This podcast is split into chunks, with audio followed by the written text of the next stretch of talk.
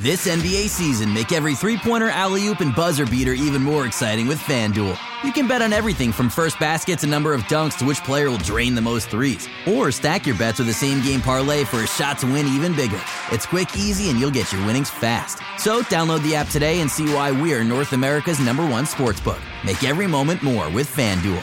19 plus and physically located in Ontario. Gambling problem? Call 1 531 2600 or visit connexontario.ca.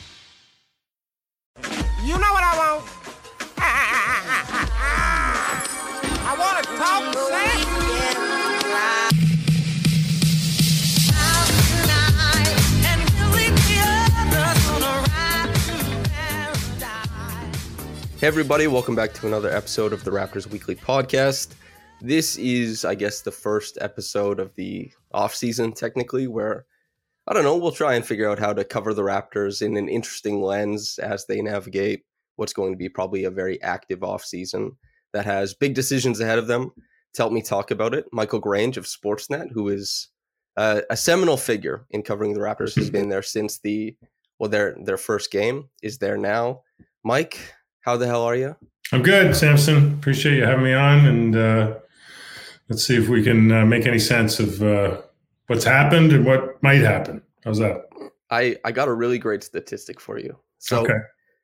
if the Raptors shot from the free throw line in that Bulls game, your career average at Mount Allison, they would have won the game by one point. That's all it takes. So yeah, so they shot what fifty five percent. If they shot made two more free throws, whatever, four more, something like that. So the first thing I want to ask you actually is kind of the Nick Nurse stuff, since that's a lot of what's kind of been hanging around. I've had opinions on him, mostly relaying to you know is the defensive structure sustainable? Is there enough going on offensively? He's kind of hands off in some regard. And then there's been like, I guess, interpersonal stuff is how he talks about players in media relative to other coaches. But what has been your because you've covered him his full time there. What's your stance on Nurse over the time and his relationship with the team now? Um, first of all, I think he's been a really good coach, right? I don't think that's a makes me you know, much of a. I don't think it's all that far out of an yeah. opinion, and I think the things that he's done well are pretty well pretty well documented. And it's interesting if you look at the five years, how he's kind of had to adjust and change. And I think he's done that pretty successfully. If you look at the team that won, um, that's uh, clearly like very dramatically different than the team he's had the last couple of years. And, but not just in talent, right? But very much in style, right? Mm-hmm. Like, and with that, the team that won, especially, you were toggling between completely different identities depending on the availability of of uh, Kawhi, and then you had, you know, the arrival of Gasol, and that kind of ushered in a whole new range of possibilities.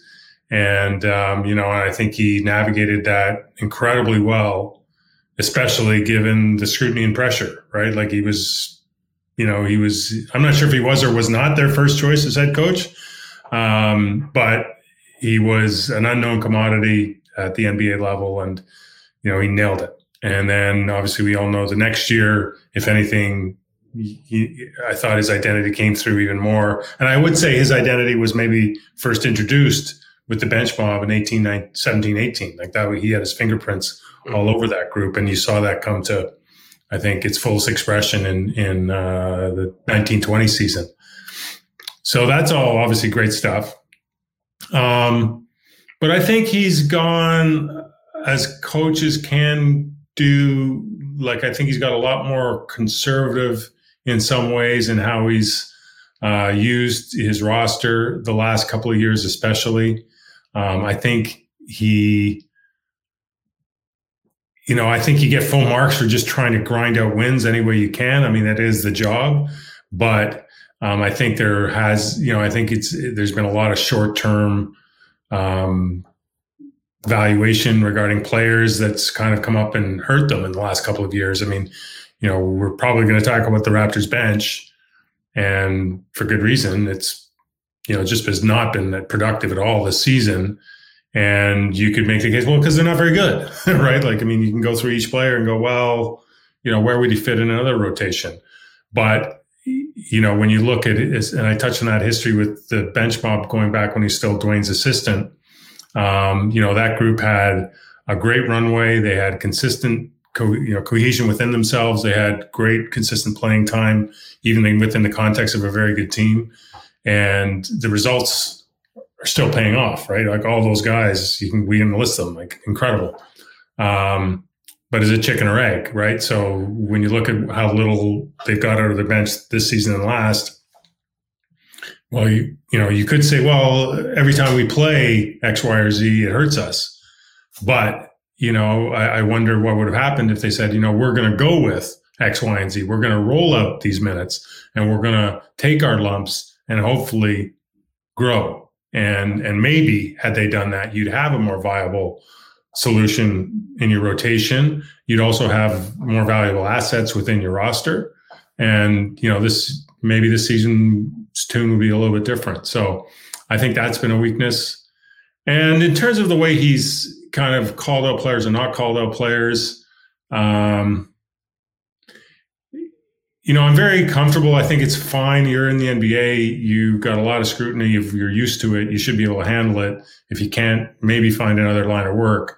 Um, but within the context of um, most things are almost whenever possible, what's said publicly has been addressed privately. And once, you know, if the you know, there, I guess there's a time and place to kind of use the media some magical way. I don't know exactly what it is.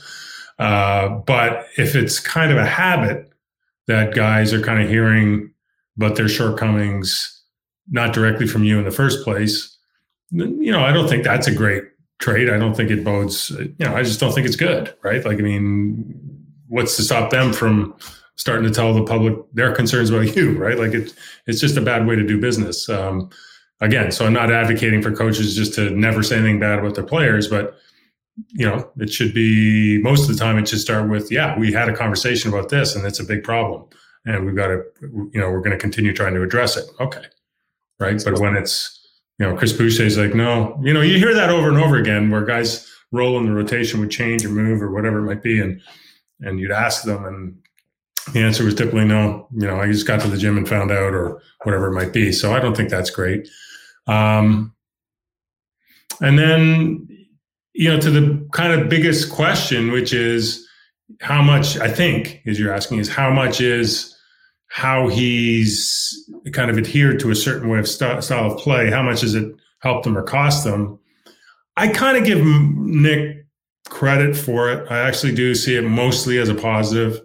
Um, you know, he's been pretty transparent, certainly the last couple of years, and this year particularly about how they want to play, what their goals are, and you know that line key performance indicators, right? Like, I mean, they've they've check check check check, right? Like writ large, they've won the possession battle like no team in the league this year, and uh, no team did last year. So if you're a head coach and this is what you're presenting as the way we're going to play basketball in this league, and you keep nailing all those uh, measuring sticks, um, I think you deserve credit for that. Um, the bigger question is, you know, it, it, once it's shown that it's what we don't know is had you kind of said, you know what, we're going to change course uh, with this group, with this roster, what it would look like. And, you know, so it begs the question maybe he should have, maybe he should have tried something. I think if you you know, I don't think that would have worked either. Personally, I'm, I'm, you know, but, but so big picture, I think, you know, he's shown a lot. I think he's shown some strain the last couple of years. I think he's been way too conservative on how he's used a second unit or developed one. Um, but I don't think we can sit here and, and bash him for delivering a style of play that you know he set out to deliver. And by the way, we've seen even in the playoffs so far has you know can really work if you can shoot a little bit. I think yeah, the disconnect has typically been that the Raptors seem to be kind of artificially or jerry rigging their way to the possession differential. When they were looking at the statistics, what was it that there's like 80% of teams that win the possess- possession differential by five or more win the game. And so the Rapt those teams won the possession differential, but they did it playing a different style that didn't kind of fetishize it. It was a byproduct. And the Raptors were like, we want that as the product. And they left behind. Let's miss as many shots as we can. Yeah, exactly. That's got to so, be. Think of all the offensive rebounds. Yeah. But you exactly. got to give them credit. I think, you know, they do force the turnovers. They do, uh, you know, partly because they don't pass. They do take care of the ball. um, you know, they don't turn over. So I give them credit for that. And, um, but, you know, the flip side of that is I talked to assistant coaches at various points in the year and, and they'd say, look, there is no plan defensively. You know, this is these are opposing assistant coaches. It's like as long as you can beat that first pressure, whatever shape or form it comes in, you're four on three and maybe better, yeah. right? And that's shown in the the opposing field goal numbers, right? Um, so you know that's maybe where you have to wonder if if there's some attention to detail not taken care of, and obviously that's why they went and got Poeltl, etc. And they, well, after but fetishing it is a, fetishizing is a good word. It's like, you know, it's kind of like in hockey when they got when Corsi was introduced, right? Puck possession became a really big thing, and you know, you'd have players uh, like kind of gimmicking the way you play to sort of pump up some of these analytics. Mm-hmm. So they'd have a, a, better case of contract time, like they dump the puck in at certain times, whatever. You know, so there's, there's, a little bit. I don't think the Raptors are doing it that much because I think they miss shots quite honestly. uh, but yeah, I see what. You, yeah, it's a not a bad way of putting it. another one is third baseman plays closer to the line so that he takes away the extra base hits um, for his war, but you let more singles go through like the the hole or whatever. That's there's always a way to game it, but th- that is the interesting part is that the Raptors probably Nick Nurse, as you said, there's conservative aspects to it. There's a lack of developing the bench, but as far as getting the most out of what is, I think, a very limited roster, the way they played certainly worked last year. The amount of minutes they played as far as like hacking net rating, it's almost the same thing as missing shots for possession differential. You play your best players more minutes, you win more minutes, you win more games. Um, Pascal Siakam and Fred Van VanVleet probably bore the brunt of that physically more than most players would. Um, really high ranking in miles traveled, in minutes played, and for Pascal, isolations, closeouts, the whole deal. But the limited roster, they have a guy coming off the bench, sixth man, who is going to try and probably get like $25 million a year. They have Precious Achiuwa, who, man, last year shooting 44% on catch and shoot threes after the All Star break was kind of, you know, a, a, defender you could throw out against a bunch of different players and had success against superstars. They have, and Chris Boucher is, I think, objectively a good bench player in the NBA. That's at least eight deep. And yet they lose the 9 10. I kind of want to talk about with free agency looming the fact that the Raptors are supposed to have a good roster. You go look at each player and say, these guys are good. Why are they underperforming? What do you think this team should look like after, you know, free agency is over? Like, what, what are your thoughts on that? Yeah, it's funny. I mean, um, because I kind of agree. I think you do go through their top seven or eight guys and go, yeah, that guy's got this, this, that. Um, but uh, you know, if, if, we're just talking roster construction, um, you know, here's so a little stat for you. Uh, probably not quite as in depth as some of yours, but but you know, the Milwaukee Bucks. Now, it's always not fair to compare your team to the best team, arguably in the league. But the Bucks, I think they have 13 players on their roster averaging at least one made three a game, or maybe it's no, sorry, it's 12, mm-hmm. right? Um, and of those 12, 10 of them are shooting league average or better. The two guys who aren't are Pat Connaughton, who shot 40% last year, and Khris Middleton, who's 39% for his career. The Raptors have how many guys make have made one made average one made three this year? Maybe four. Yeah, exactly four. And of those, how many of them are, are better than league average from three? One. Two. So oh, Gary, just above league average. Right. And OGU's had a pretty good. What What is league average this year? Yeah, 36 on the nose, I think. Oh, okay. oh yeah, Gary hit 36.9. Yeah. So, yeah, barely. Yeah. Um, you know, that's oversimplifying it, but the same story, you know, when I was in Boston at the end of the season there, it was the same story. I mean, Boston had three guys, three guys in their top six out each game and they still had multiple lineups with a minimum three real three point shooters on the team. Now those are championship teams. Teams they're built up. They're you know they're you know they're loaded. They're they're going for it. But I mean that's to me. And you wrote about this I thought really well earlier this week. I mean that's the story of this team is you can't shoot and and like everything you do tactically is to try and disguise the fact that you can't shoot or compromise for or compensate for it. And, um, you know, and so to ask your question going into free agency or in terms of next steps of roster building, if they don't address that, I don't see really how anything changes. I mean, can I ask you then if if we're because I just I joined the beat this year. Basically, I got to hear things a couple years just being in the sphere, um, a little bit more this season. But as far as covering the Raptors over this time, seeing that that active bet on we can develop shooting, and the fact that not only did the league change in kind of devaluing set shooters because a bunch of teams got really good at running guys off the line, motion shooters at 37% became way more important than a set shooter at 41%, for example. But what did you make of the Raptors' bet on shooting, kind of looking back on that, being able to develop it? Well, they're not the only team that's tried it, right? Um, you know, that was a big part of the process with the Sixers. I think to an extent, Oklahoma City's doing it this year or is in the process of doing that. Um, you know, even going back when shooting wasn't as, you know, high value, you know, those old Bucks teams, not the old Bucks teams, but the, you know, the Larry Sanders era Bucks where they really, they were to me the first team that really uh, made, you know, kind of length to be a primary defensive weapon across their lineup. Um, you know that that was part of their thing too. Um, and I'm not sure it's really worked all that well. Like I think there's some individual uh, success stories. There always are, but in terms of turning a team of average to non-shooting prospects to a team of average to better than average shooting prospects, I can't think of many examples. And um, you know, so I, I, would think it's kind of an ill-advised bet, like in retrospect. Uh, you know, OG Anunoby, you know, he's probably the primary example of a guy who's really developed as a into a like a legitimate, you know, top 25 shooter.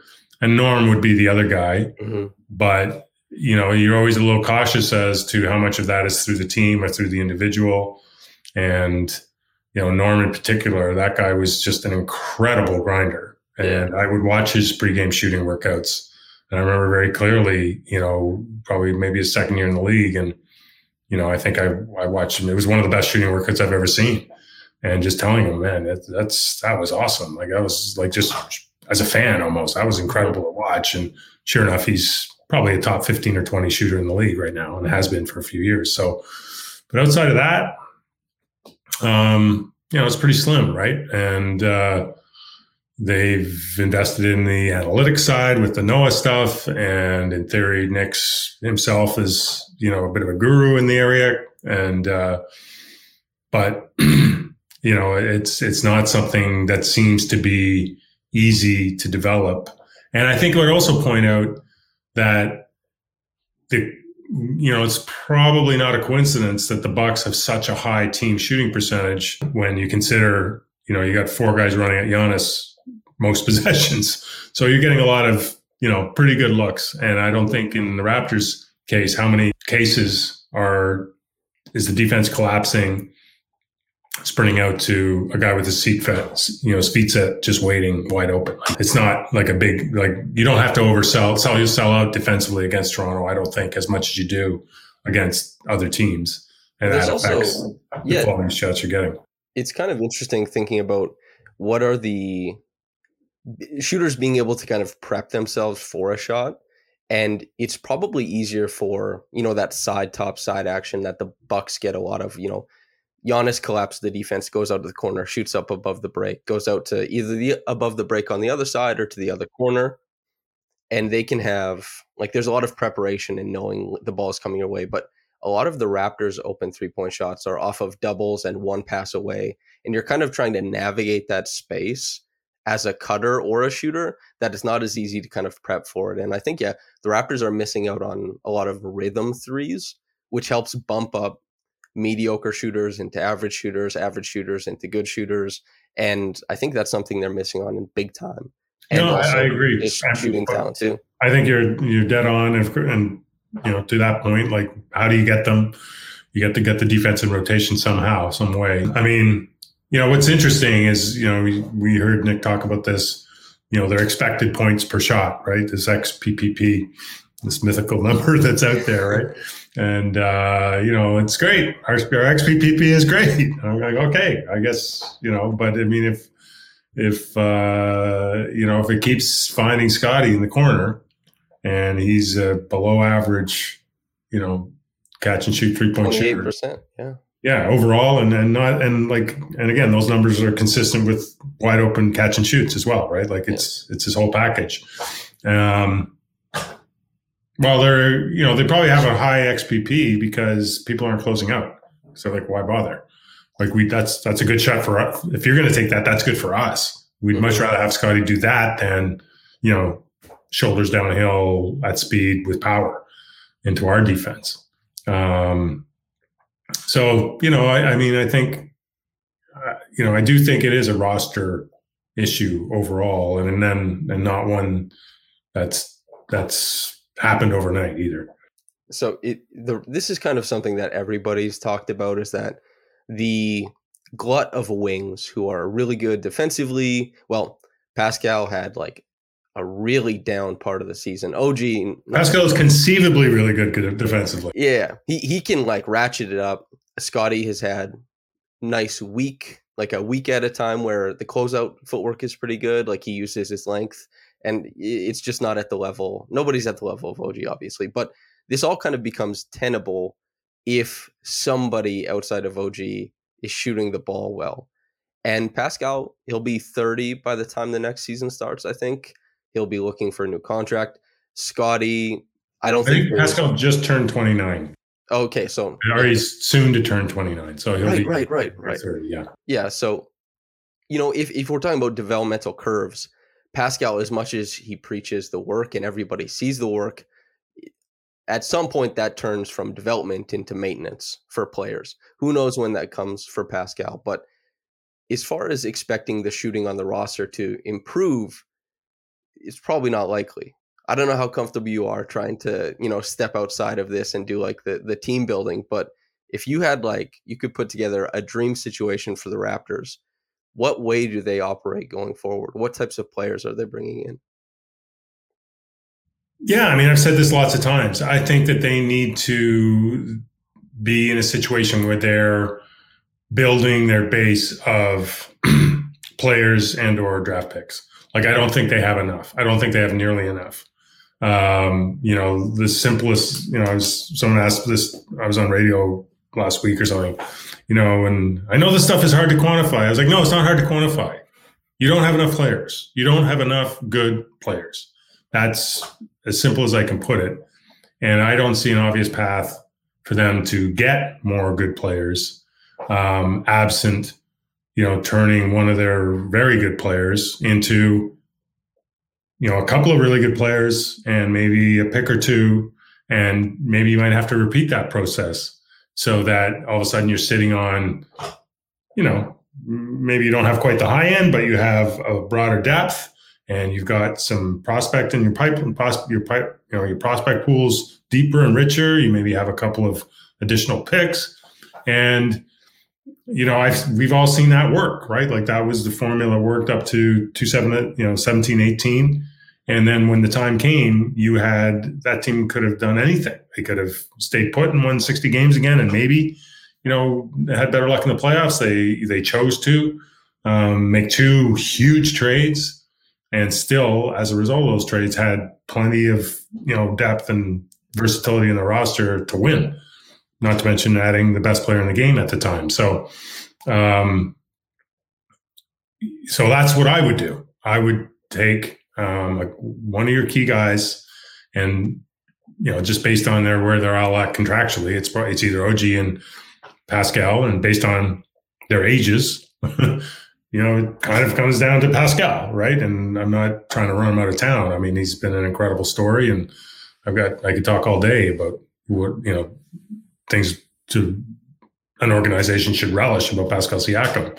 But in the hard business of basketball, that's kind of would be to me a bit of a shortcut to kind of regaining some equilibrium in your roster, regaining some uh, you know some flexibility within your overall pool of talent, be it draft picks or players, and uh, and then just accept that it's from there. It's going to be probably another couple of steps, and you know that's that's sort of what I would do. And obviously within that, you know, you'd want to prioritize acquiring some guys who could shoot. you know what I mean? Like, and, and, and ideally, you know, a huge upgrade at two guard. No defense, no disrespect to Gary Trent Jr., but he can't be your starter. Um, so you want a guy who's super athletic there, who can really shoot it, who you know has upside. Um, you know, you'd want to find a really, really good back, backup point guard who can, you know, you know, Delon Wright, not that it has to be him, but a version of him, a guy who can start for you and do well, a guy who can play along your starter and do well. Andrew Nembhard, somebody like sure, that. yeah, like uh, let's keep dreaming, um, you know, but but like that kind of stuff, and you know, and what would you lose in doing that? You'd lose, you know, a twenty-five point a game scorer who's been All NBA, All Star, um, but you know, I don't think you're you know, again, and barring some real luck this year in the draft, either by moving up and getting a great pick or getting a great pick at wherever they end up picking, um, I'm not sure where you, what other wiggle room you have. So they're basically luxury tax. Well, they're guaranteed luxury tax. They bring everybody back. I don't care how good the negotiations go. Right. They're in, they're in the luxury tax. Pascal, I think, just to couch what you were saying, there's a there's a way that it seemed like it was viable in the past that if if Scottie made the leap early, if Fred was shooting fantastic and still really sticky at the point of attack, if OG's creation, if everybody took that little bit of step, then it made sense to keep your all NBA player on the roster. But if the Raptors ceiling is no longer very high, and as you kind of laid out, like there's not really a conceivable way to Im- improve the back end of the roster, and the top end of the roster isn't so much of world beaters that it makes the back end irrelevant. Kind of like the Suns, right? Like the right. Suns will still they'll be in they'll be in it. Their their bench is not very good, but they'll be in it. Um, Pascal is just because of the way the contracts line up. OG, the team that wanted to trade for him at the deadline, they already lost a playoff run that they would have got with him. Fred isn't, you know, whether he signs, whether he, he takes the option or not, whatever. But probably not on contract. Gary not on contract. Jakob not on contract. It's like it points one way, and it's once again the Raptors, not from a position of strength the same way they were in 2017-18, but they their hand is being forced a little bit here. Um, I'm curious, do you like Jakob Poeltl as the center next to Scottie Barnes? This is something people talk about just because of the lack of shooting, but um, what do, what do you like about their dynamic and what do you think needs to improve? Um, like obviously the hesitation, and neither, neither of them can really shoot. So they're kind of, and it's funny not to always live in the past, but um, a big reason they had to move away from DeMar DeRozan, there was more than one, but a really big one was him and Jonas Valanciunas breathed the same air, right? They needed to be in the same places, roughly the same time it made it very complicated uh, in the guts of big games or the guts of any game because you know they were both trying to be in that 16 foot radius. In JV's case, to either roll and finish, or in DeMar's to either pull up or or get to the rim. Um, so those conditions exist again, right? They're just different kinds of players. I think. Uh, all that said, like it, JV and Demar were part of a pretty good team, mm-hmm. pretty effective. So there is a way you can do it. And I think, you know, I think Jonas is, or sorry, Jakob is, you know, super high IQ, super expert at kind of minimizing, you know, the, the impact of his lack of spacing. And, you know, and I think, uh, you know, Scottie has just, you know, he can, he's just such a horse you know, he can kind of overcome some of that too. So, um, I think it, those guys can work together for a lot of good reasons, but around them, you just had need so much. You need three shooters, like three really good. And I guess you'd have OG in theory. You might have Fred, and then whoever that next person would have to be. Like they couldn't be, you know. And again, that speaks to why Pascal and Scottie and OG and, or sorry, say Pascal, Scottie, and Jakob are kind of. It's a little, it's a little crowded in there. I, I asked I asked Nick about that, you know, the limitations. And he he had said that like, well, they're better shooters than I had thought.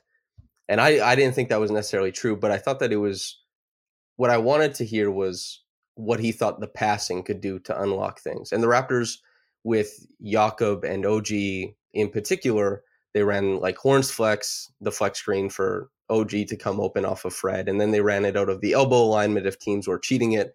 And like that's just good coaching. That's that's like a great setup. But I wonder how much easier it gets if they do have like if Scottie moves to the four and they have at the three and the two and the one. Just yeah, like, I mean, there's potential there, but then also like you know, then you're turning Scottie into a guy who lives in the dunker spot, right? Like, and he's good at that. He can do it, but like, is really is that how you're elevating and getting the most out of what you we all still believe, or they certainly hope, is a really really special talent. That's where that's another factor that goes into all of this is is you know at some point Scottie's got to put up or shut up, right? Like it's got to be like this guy is a guy who can lift your whole team, and you know, but and the way to find that out is you probably got to give it to him in a way, and um, you know, and so yeah, so I, I think I think it's just complicated with the three of them. I thought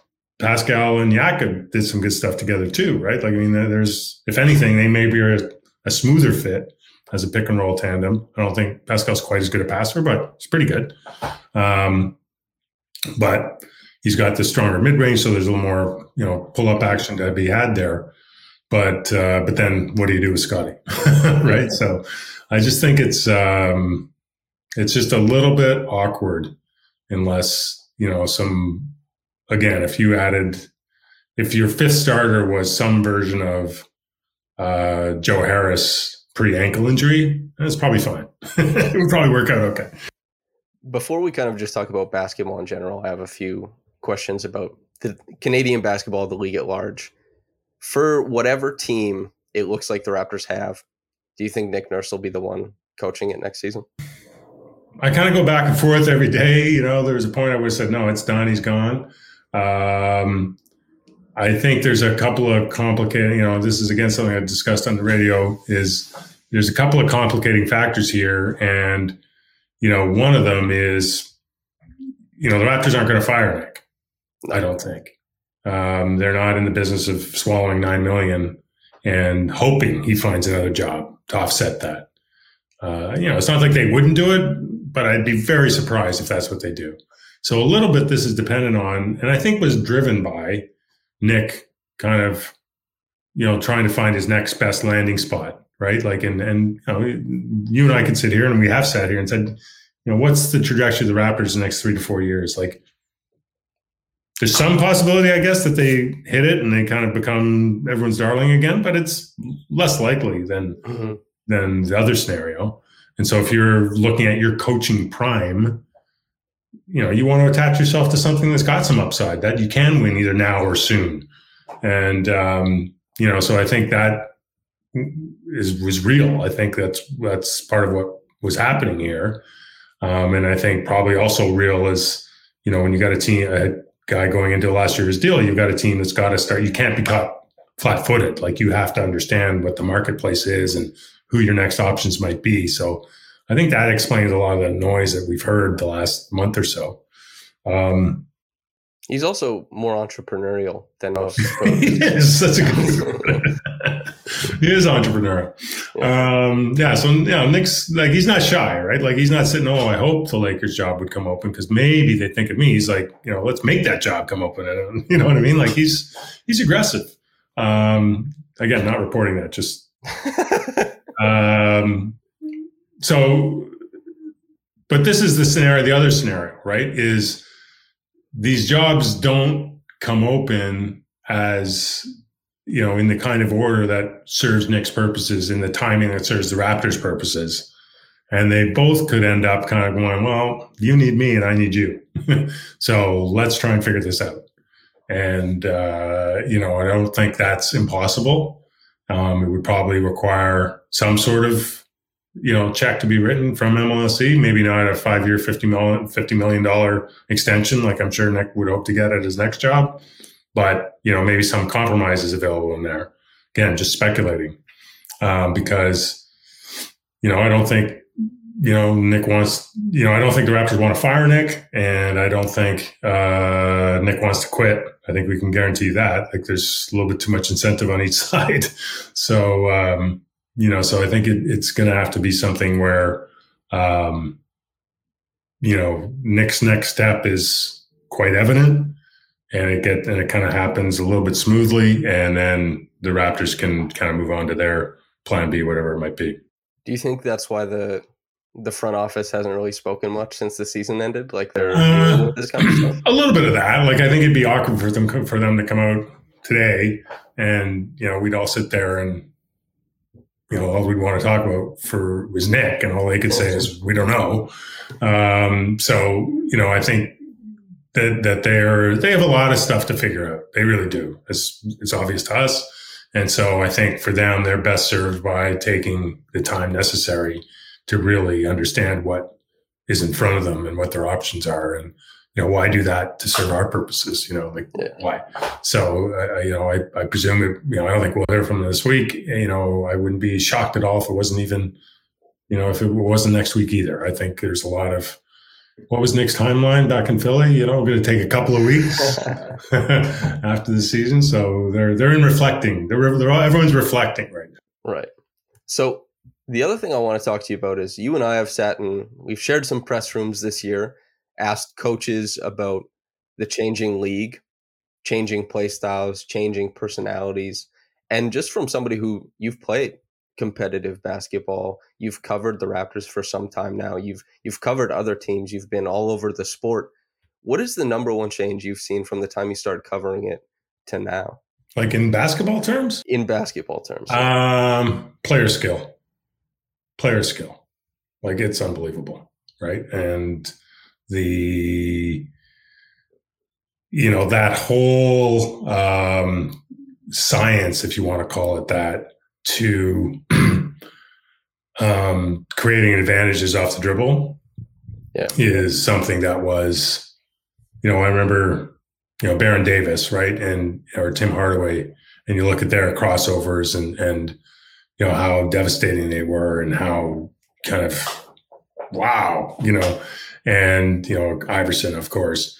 Um, you know, but that's standard operating procedure now, right? If you're a high skill ball handler, doesn't matter size, um, you've got not just those moves, but like counters to those moves and sequencing of those moves. And then that is, of course, is introduced with um, you know, a packaging of passing options that, you know, any really, really good player can kind of tap into based on whatever situation they're in on the floor. And of course, the whole shooting element is, you know, as pervasive as that is and the range of the shooting. So, you know, those things that we kind of take for granted now are standard you know, for an NBA player. And then you might not have it all coming out of college, although, or whatever per stream you're coming from, although more and more do. Um, you know, Shaedon Sharpe is a pretty good example, right? Like, there's a guy who didn't play college, barely played high school, mm-hmm. um, and after you know, after spending 50 games standing in a corner, except when he could, you know, someone could send him for a break and a dunk uh, you know, all of a sudden he's he looks like he's been in the league 12 years, right? Like I'm not talking about all the decisions he may or may not be making, his defensive acumen, all these other elements, but in terms of his skill, right? And, and, and, Anfernee Simons would be another one, and, and, like it's on and on and on, and and we get the chance to see that pregame. We get a glimpse into how much deliberate effort and is put into building those skills and then applying them in kind of game sequences. And, uh, you know, that wasn't happening, you know, 20 years ago. Do you think that that level of skill is ultimately what's led to the parity of the NBA now? You, That's you know a good I mean? point. I was kind of thinking about that recently. Like, you know, forever, if you had, you know, your top five or eight or nine player in the league, and maybe two of those guys, you're winning. Like, it just, you know, there wasn't. But now, I'm not sure that like I'm like obviously the gap between Kevin Durant and humans is more guys can break a game open. But but like, yeah, absolutely, absolutely. But what was the number? Uh, I think um, or David the Pelicans. I think they had four guys who scored 35 points, four guys who scored 40 points this year, and eight or nine guys who scored 30. Yeah. Like in in winning games, in games that they won. Like that's that's pretty crazy right? And you look at that roster and you're not going, you know, Brandon Ingram, okay, Zion, yeah. And after that, it's a lot of pretty good players. And yet, you know, they they're a lot of them have the ability to, you know, eat your lunch on a given night. So so I think I do think that that's a factor. And it's going to be interesting to trace as it gets a little harder to either build or maintain these super high end rosters. Um, if maybe we are headed for real parity in the league, which you know is you know I haven't seen almost in you know like almost my career, whole career. Yeah, it's well, it's really interesting, right? Because it's if you give Jaylen Nowell, for example. Now, I'm not saying Jaylen Nowell has the same career arc as RJ Barrett, but if you give them the same, and he's certainly not as good defensively for you know spurts and stretches, but if you give Jaylen Nowell the same usage as RJ Barrett, I think you're probably coming close to the same production offensively.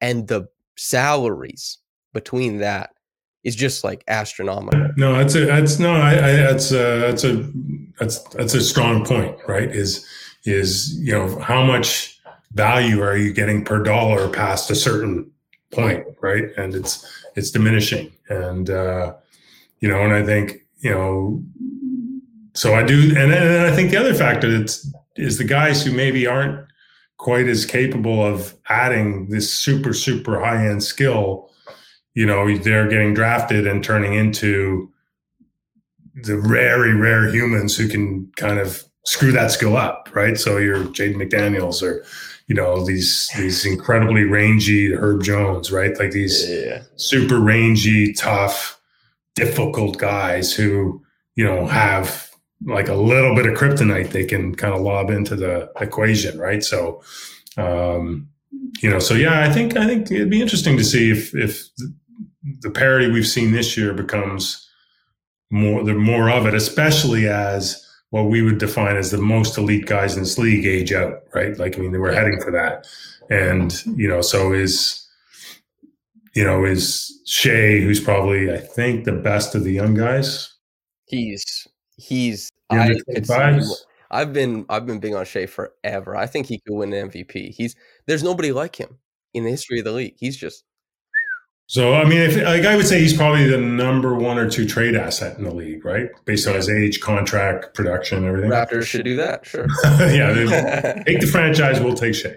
Um, you know, but uh, the point I'm kind of getting to is will in his career being Shai enough to win a title? Oh, right? Oh, being Shai plus some guys be enough. It might not be. It might be being Shai plus a bunch of guys plus good health plus a lot of luck. You might get one, you know. But the idea that that, you know, the best player in the league is going to wrap up four or five, six titles in his prime, we might not see that. I, I do wonder if the because there's rings culture everybody talks about right? And in baseball it's less about that. It's more so it's like we have to keep the window open. If the run happens it happens but we have to put ourselves in a position to repeatedly make an attempt at that run. And basketball is just not like that. It's like you win or you lost. You loser like it's it's pretty harsh terms for those top end guys. I wonder if people are just going to be more about like windows and especially you look at like the the Warriors are having a lot of trouble with the Kings.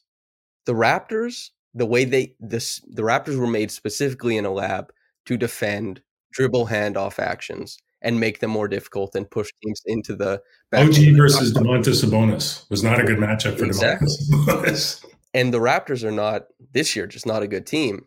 And the defending champs are like, how the hell do we defend these actions when we're playing like instead of Pascal and OG and Scottie and these these guys who are you know well equipped to defend that specific action, we have like Jordan Poole and Steph Curry. And on the other side, you want to, we were talking about really great two guards that the Raptors maybe should have gone after. Malik Monk, oh my days. You know, like there's just the talent is burgeoning everywhere. It's I wonder if it switches from uh the weak link, because that's kind of what it was. It's like your weakest link on the floor to it's like what's your strongest link? You know, it's that's yeah. what I wonder. Yeah, no, and I, but and I think we are. I think we have a little bit, and we are moving off of. You know, he didn't win a ring because, he, it, you know, it was always a, stu- a stupid argument because there's guys who played their whole career where only Michael Jordan won a ring, right? And, you know, so okay, does that mean Karl Malone wasn't good? I, uh, um, you know, and so now you're in an environment. I guess it could go the other way, right? If, if all of a sudden there's ten teams in a given year who might think about winning a ring, and that, and you can't get your one in that situation, well, maybe I don't know, maybe it does hurt your cause. I don't know but it's but I mean I think overall like I think we're speaking the same language. I think uh, there's there's a lot of really good players and hence I think more competitive teams. I think the last thing I want to talk about, provided you have the time, is sure. jo- Jonathan Chen, who I know you've read some of his work. Team Canada basketball, Oren also does really great work, but you've been covering Canada basketball for a long time now, and you're very familiar with the players, the the coaches, the grassroots aspect of it.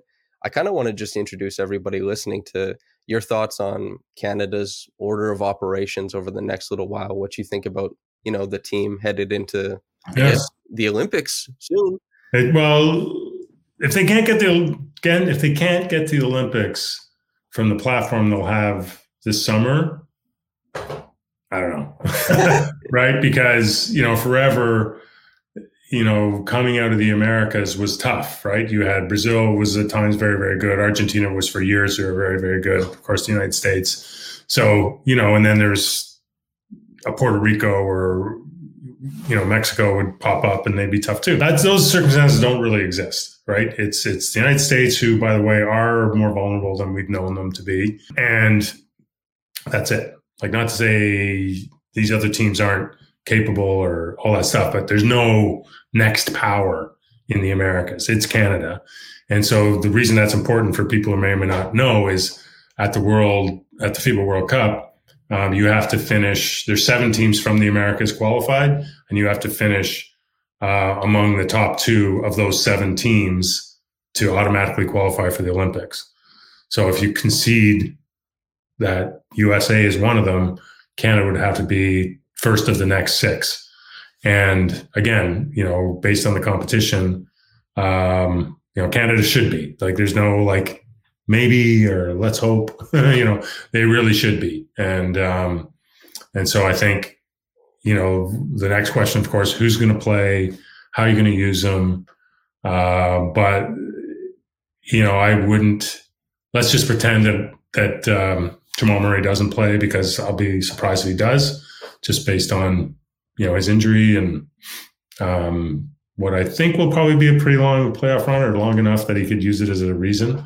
Um, you know, Shai and Lou have already said they're going to play. Uh, we've seen Nickeil out. Nickeil, again, a guy who's, I think, is done being slept on. Like, I think he's got a chance to be really good. I think he's really good in the format that Canada uses him. So uh, that's three. Um, you should get RJ, I think, and we'll see how they use him. Um, you know, and then after that, it's it's you know you, you know they're a little thin up front. You'd like it's Kelly Olynyk and Dwight Powell, and it's funny like Chris Boucher, I think, would be a really interesting player for Canada, um, but it's it's never quite come together, and it's you know I've heard varying issues. Right, sometimes it's been you know Chris hasn't been treated like hasn't been kind of approached the right way, and other times it's like they been, haven't been. You know, I don't know if the connection's been made with Chris the right way. I don't know. I can't say for sure, But the last, you know, I think he was talking. He was thinking about it last year, it was his contract year. This year, he says he'd be open to playing. Yeah. I presume he'll get asked.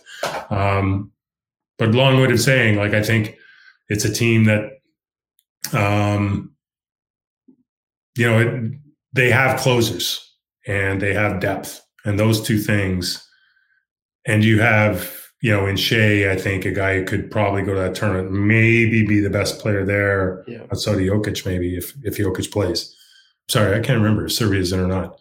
Um, so I I should Google that. But, but regardless, like he'll be, I think he, you know, he's got a good possibility of being the best guard, best ball handler, best yeah.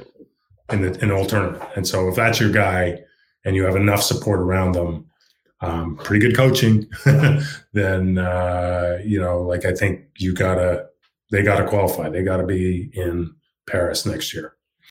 Yeah. Is there is there anybody that you think because as you talked about the the front court is a little bit slept on, but as far as the guys who have helped move Canada basketball closer to their goals despite not being NBA talent? Is there anybody who a listener would appreciate hearing about, do you think?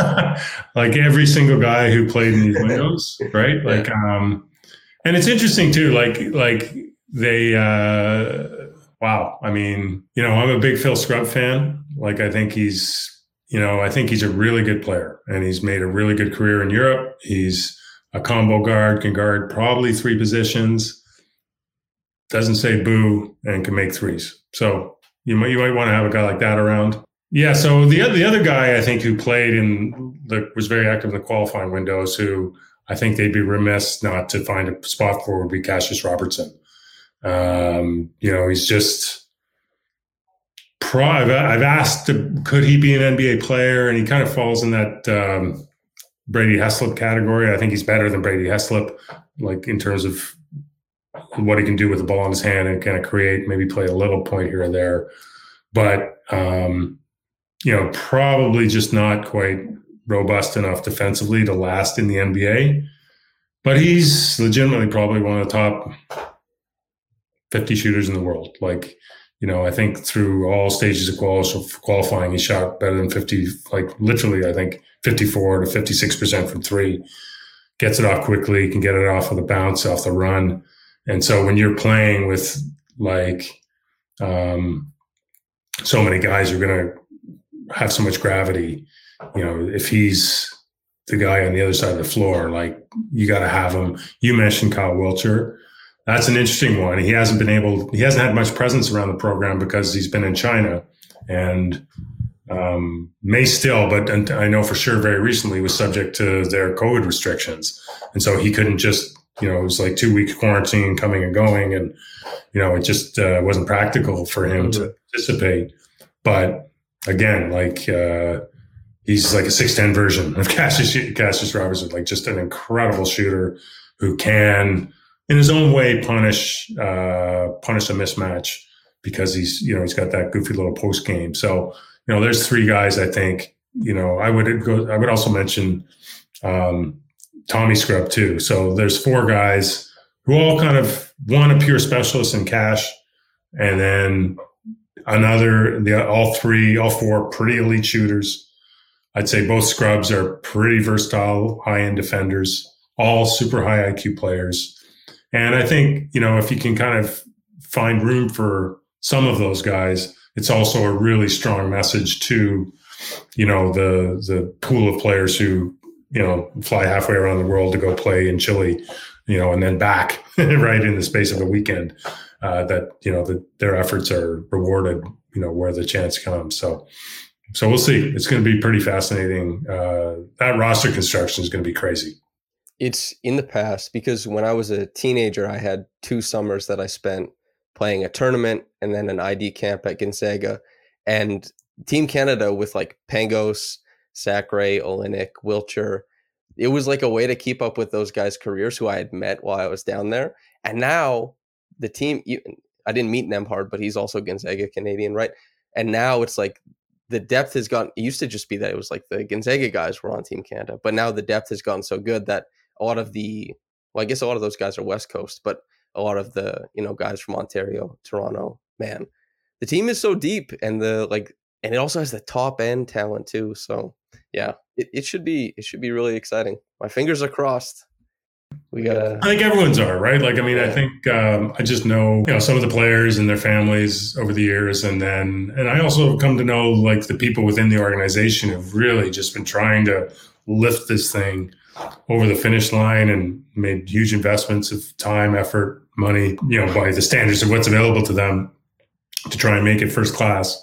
And, uh, you know, the only thing missing is that signature moment that in turn would hopefully, you know, unlock maybe a decade of them. Right. Yeah. And, uh, you know, I think, you know, I just think that that's the basketball as far as basketball's come in, you know, the years I've been covering it. Um, that is kind of the one little missing piece to really kind of you know, put the sport on an equal footing with anything else that's offered in the country, right? Like I think the Raptors win and their success the past decade has been a huge thing. Mm-hmm. I think the infra- infrastructure, I always say like the most important thing that's ever happened to basketball in Canada was a bunch of guys my age growing up playing and having no infrastructure whatsoever, becoming parents and saying, screw this, you know, we're going to, we're going to start our own AAU team. We're going to start our own league. We're going to start offering camps. And, you know, and, and that's really been the, to me was the, by far the number one reason, you know, that guys like the RJ Barretts of the world kind of had a platform to leap off from. Um, but, you know, the finishing touch would be a national team. And we've seen it a little bit on the women's side, but on the men's side, uh, just do something that the you know nobody could ignore, and mm-hmm. uh, it would be you know something epic at a world championship, or even of course more at the Olympics, and uh, you know it, it, would be it'd be fun. It'd be a really cool thing. It, man, when I I grew up in a town of 700 people, and growing up, but until I was probably about 15, there were the principals, Mr. Cameron. His house had a basketball hoop my house had a basketball hoop that my mom put there because she played basketball, but my dad didn't. My dad had to coach so that I could have a team to play on in grade 12 so I could try and get like a scholarship to go play basketball somewhere. It was just like, but when I returned there this summer and I was doing carpentry work, there was like, it must have been like 40. There was only two basketball nets in the whole town, but now there's like 40. And so I can't imagine in that little town seeing it grow over the past 10 years, 12 seeing it, I, it just has to be way bigger across like the whole country too. It's it's very cool. It's very cool. I mean, you're younger than me, but you've experienced it in, in your own time frame, and you know I won't bore you with what it maybe used to be like, but um, the uh, you know what I'm really really intrigued by is you, you know I remember when interviewing a bunch of guys on Team Canada, so it was Kelly, Cory, Tristan um, you know, uh, Andy Rautins, you know, that era. Mm-hmm. And every one of them knew exactly where they were, like who they were with, what they were eating, um, you know, the whole scene when Vince Carter uh, won the dunk contest in 2000. Like it was like, so they were all between eight and 12 years old mm-hmm. when it happened. and, you know, fast forward eight, nine, 10, 12 years, they were kind of a, a product of that in a way. And, um, you know, so what I'm really, really fascinated by is kids who were 8, 9, 10, 11, 12 in 2019. Yeah. So we're talking, you know, they're starting to filter up, right? Like, you know, we're going to start seeing them soon. Is, uh, you know, so 2028, 2029, 2030, 31. I would predict it's, mm-hmm. they're going to be huge years for Canada across the landscape in terms of the draft and college and whatever other platforms kids are aspiring to then. Yeah. And, uh, you know, so I think these kind of moments, they do kind of create bursts of imagination that sustain people where there's maybe already some interest or opens their eyes to what could be a passion. And, um, you know, we've, we've seen it at different stages but I think this would be the biggest one yet, no doubt. And uh, a Canadian team, a national team, a men's national team, um, you know, doing getting it done internationally would be another huge moment like that. Touchstone moments, man. They create they create these big ripple effects. Michael, uh, thank you for coming on the podcast. Is there anything you want to say to the listeners, the viewers, before we get out of here? No, not at all. Just uh, Samson, you do amazing work. Your, you know, it's uh, your commitment's really impressive, and you know, and uh, it's uh, you know, it's fun to come on and talk basketball, and uh, you know, I'm sure we'll be doing more of it soon. Hell yeah, and thank you. That's like incredibly kind to say. Listeners, um, I don't really typically have to plug the person and say, you know, but if you're watching basketball in Canada, you know who Michael Grange is. You're familiar with his work Michael, thank you for coming on. Listener, thank you for listening in. And whether you got into this in the morning or at night, have a blessed day and goodbye.